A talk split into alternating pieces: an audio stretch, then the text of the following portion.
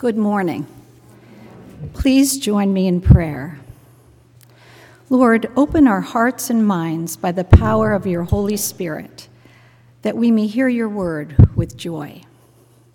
Our scripture reading this morning comes from John chapter 3, verses 1 through 15. Now there was a man of the Pharisees named Nicodemus, a member of the Jewish ruling council. He came to Jesus at night and said, Rabbi, we know you are a teacher who has come from God. For no one could perform the miraculous signs you are doing if God were not with him.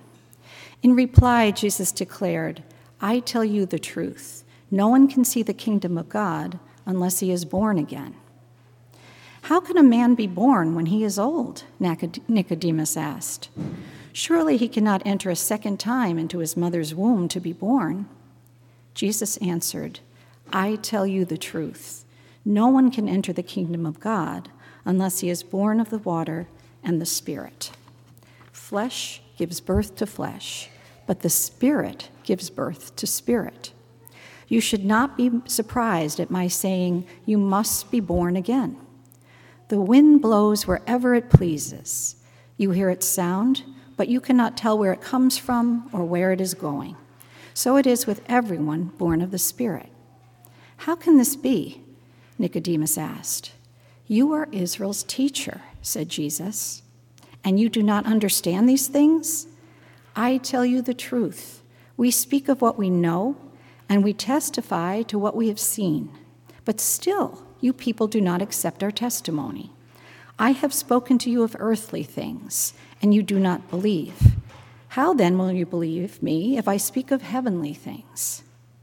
No one has ever gone into heaven except the one who came from heaven, the Son of Man. Just as Moses lifted up the snake in the desert, so the Son of Man must be lifted up, that everyone who believes in him may have eternal life. This is the word of the Lord.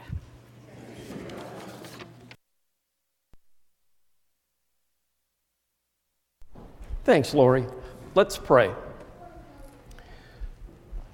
Heavenly Father, open our minds and hearts that your Holy Spirit might speak to us today to hear what you have for us for the purpose of our lives. And we thank you in Christ's name. Amen. A few weeks ago, I was in Washington, D.C. to see one of my granddaughter Grace's senior year field hockey games. They won. But while we were there, came the night at her school for senior parents to go for college night to talk about what's going to happen with col- you know in the college process. So we drew straws, and my son Zach lost, so he had to go to the meeting. And my, da- grand- uh, my daughter-in-law Laura and I got to go out to dinner. So we're sitting in a little restaurant near their, their house there outside Washington, D.C. And we got to talking about things, and the conversation came about why are so many modern Christians fearful and anxious? And Laura, just out of the clear blue sky, said, Where is our blessed assurance? And I said, Thank you very much, because Pastor Chris had called me that day and asked if I would preach on this particular Sunday. And usually I said, Okay, let me pray about it. And that day, for some reason, I, I immediately said, Yes, I will. And then we were out to dinner, and when Laura said, Where is our blessed assurance? I said, Thank you. You just gave me my sermon topic. So, what I want to do today, just to take a few minutes, I want to talk about the three stanzas of the song. You may want to open your bulletin back to the, the, the song Blessed Assurance. I'm going to take just a few minutes to talk about the three stanzas. Then I want to talk about the refrain. And then I'm going to present to you the scariest question that you can ask God. So that's what we're going to do this morning. Um, but I want to set this as the basis of what we're going to talk about, and that is that blessed assurance is not achieved by you, it is achieved for you. Blessed assurance is not achieved by you, it's achieved for you. You know, John 3 is an old story. It's, it's very basic. We learn it early as children if we, if we learn the Bible early. That's one of the ones we learn. Also, this song is an old one. Fanny Crosby, who was a native of Bridgeport, Connecticut, uh, Fanny Crosby wrote, wrote this in the 1870s. But the song and the story are both very core to what we're doing. So the first stanza, look back at the first stanza. This is what John 3 5 is talking about that Lori read to us. Jesus and Nicodemus about being born of water and the Spirit. Waters are human birth. It is, it, it is an age old metaphor, water as the, the gift of birth. But it's the Holy Spirit that gives us new life. It is in that way that the Holy Spirit abides in us. And we go on to understand that it is the blood of Christ that cleanses us. As we abide in the Holy Spirit and we are cleansed by the blood of Christ, this is the basis of our blessed assurance.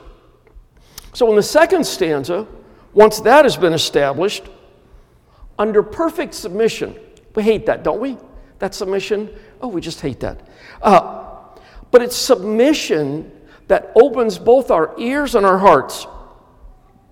We crave independence, but Paul said something in, in Romans 8. Paul said in Romans 8, For I am convinced, and, and listen to this is wonderful, because Paul almost gets breathless here. For I am convinced or assured that neither death nor life, neither angels nor demons, neither the present nor the future, nor any powers, neither height nor depth, nor anything else in all creation will be able to separate us from the love of God that is in Christ Jesus our Lord. It is in our, in our submission that we open ourselves to God, that we trust Him to do and be the best for us. Our submission, in placing our trust in the character of God, it is there that we really receive and experience God's love. Now, the third stanza, still talking about submission, says, All is at rest. You know, I can't produce my own peace. David Lee Roth of Van Halen once said, I can't buy happiness but I can buy a big enough boat to sail right up next to it. Now, that's a misconception, and it's, it's a common misconception that's expressed in a lot of different ways. Because, you see, in, John, in 1 John, in the, the Apostle John, in, in his first letter, he put it this way I write these things to you who believe in the name of the Son of God, that you may know that you have eternal life.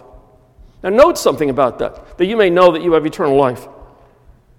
Not will have eternal life, you have eternal life. We have the opportunity today, every day, to find ourselves lost in God's love. So, having established our blessed assurance, where do we go from here? Do we just like climb into our spiritual lounge chair and cruise out through the rest of our lives? No. We go to the refrain. We got to talk about the chorus. Notice it says twice in that very short chorus This is my story, this is my song. It's repeated for emphasis, just like we often see in Scripture, the point being repeated for emphasis. Read through the Psalms. So, this is my story, this is my song. No matter what stage of life we're in, and we may be in very different stages. Some of you have small children, and you're in the stage of your life where you say, When will I ever be able to get enough sleep? I'm at the stage in my life where I say, Where can I find comfortable shoes? We're in all sorts of different stages of our lives, but our story is predicated on the same ideas. Our story is our time spent it's actions taken, it's relationships lived out. The story, my story, your story, is the lived experiences of our life. It's our biography, mine and yours. So, out of that story, we also hear my song. I think the differentiation there, the distinction, is that my song, if, if my story is the experience of my life, my song is the expression of my life. It's the rhythm of my life. when you study ancient civilizations, many, um, many, many ancient civilizations were focused on the patterns and the rhythms of the universe or of nature through seasons or rituals or practices to keep things in proper alignment. I still remember my grandparents, which for, for most of you that's pretty ancient history. Uh, my grandparents only planted potatoes at a certain time in the spring under the light of a full moon. That was a ritual that was really important to them. We seek those things that try to bring alignment in that way. Jesus had a rhythm in his life. Think about that. He had a rhythm in his life. Uh, as you read through the Gospels, uh, he taught, he healed, he prayed, he sought company with others, and he sought time to himself. He traveled. And we realize that the expression of Jesus' life brought transformation to those who came to know him. So, we have in our song the expression of our life. What's the message of that song? We invest our lives through in our experiences, and through our experience, the expression of our lives so, what is the message of that story and song? Let me propose a thought to you on that. If God is God, and if Christ is my Savior, then we come to the place where Jesus was when he was speaking with Martha. You remember Jesus was speaking with Martha. Lazarus, her brother, had died four days ago. And he comes to Martha and he says, You know, Lazarus is going to be raised again. And Martha says, I know in the end he will be raised from the dead. And Jesus says this to Martha I am the resurrection and the life. The one who believes in me will live, even though they die.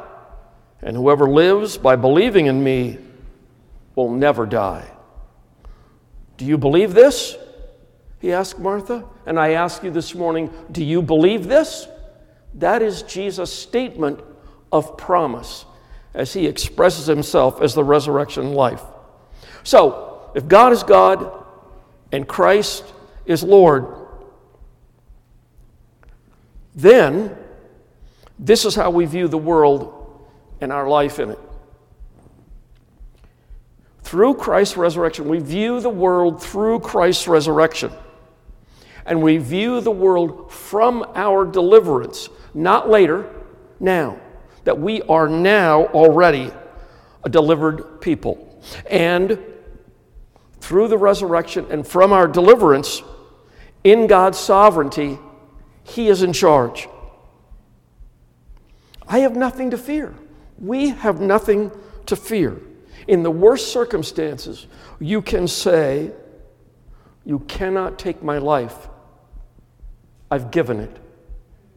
My friend Lee Stott, years ago in Iowa, Lee was kind of crazy, and I won't tell you all the stories about him. But he picked up a hitchhiker. And they were driving down the road, and the guy pulled a gun on him. And he held the gun up to him. And Lee said, Let me tell you something. For me to live is Christ, and to die is gain. The guy with the gun was somewhat taken aback.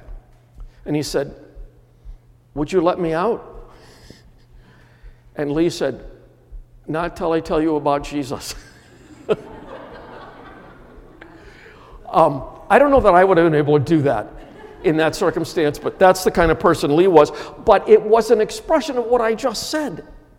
You can't take my life. I've given it. It belongs to somebody else. My point is that, that once we look at the world through the resurrection, and once we understand God to be God, then, therefore, if God is God, and then I look at the world through the resurrection, therefore, blessed assurance gives me. Well, let me tell you one more story. Blessed assurance gives me my friend Bruce, who lives in Connecticut. Bruce is dying of lung disease. We don't know how long he's going to make it. So every time I'm in Connecticut, I stop to see him. And I can only be there for an hour because he gets too tired, because he's on oxygen 24 7. So at the end of our time together, we always pray.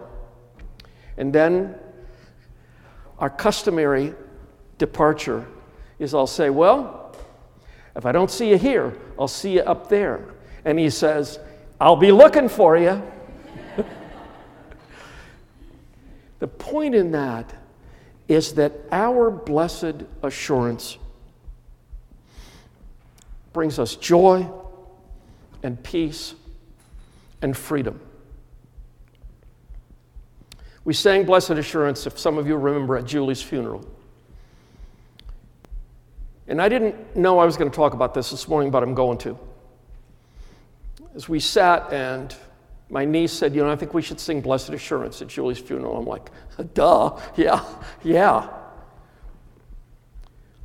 And I realized that her blessed assurance and my blessed assurance has us apart for now, but separate never. And that is the great promise of blessed assurance. That is the peace and the joy and the freedom that is bestowed upon us. So, once we have assumed and accepted that blessed assurance, that brings us to the scariest question we can ask God. So, the scariest question we could ask God, you ready for this? Lord, what would you have me do? Why is that so scary? Well, for one reason, and a basic reason, there is no way we can answer that ahead of time. Are any of you those people who like to have the answer to the question before you ask it? Some of us kind of are that kind of person. We like to have the answer to the question before we ask it. But you can't do that in this situation. You can't plan for the answer. You have to take it on faith. But God's character, and with Christ in my heart, I have nothing to fear. Not for the future, not now. Now, the second thing about the fact that we have to take that question, what would you have me do? That we have to take it on faith. The second part is that it gives us eternal purpose beyond the mere physical mental or emotional experience of my story. So, what's the purpose of your life today? Anne Lamott, in one of her books, says, In dark times, give off light. In dark times, give off light. How do we do that? We do that because we speak truth and we live love. We shed light by speaking truth and living love. In any circumstance, church, work, family, bring light, bring love and truth, and share that light. So I invite you today to ask that question Lord, what would you have me do? I ask you today, every day, any day, because we live in blessed assurance. Let me express that assurance again from the book of Ephesians. For it is by grace you have been saved through faith, and this is not from yourselves, it is the gift of God, not by works, so that no one can boast. This is God's great promise and gift to us. Let the story of your life be about Jesus and your walk with Him. Let the rhythm of your life be the song of your life in Christ. We have nothing to fear. We have Christ and we have eternal life. Because just after what Lori read this morning, Jesus said, What? For God so loved the world that he gave his only begotten Son, that whoever believes in him should never perish, but have everlasting life.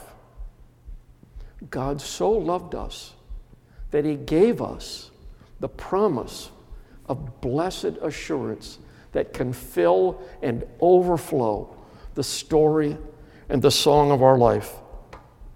Some of you might this morning, right here in this place, realize that you've never asked Christ to be your Savior.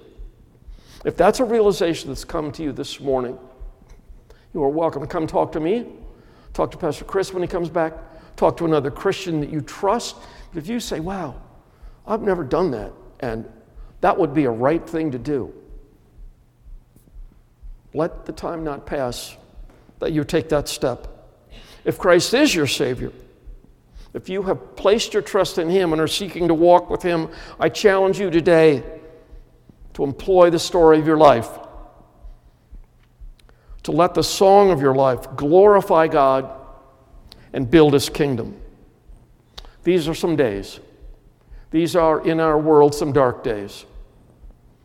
And we are the ones whom God has given the charge to be light in dark places. So I challenge you today to take this question with you Lord, what would you have me do? Because you live now and always in blessed assurance. We're going to take just a couple of moments to reflect on what we've just been talking about, and then we'll pray and also pray the Lord's Prayer. So take a couple of moments to reflect.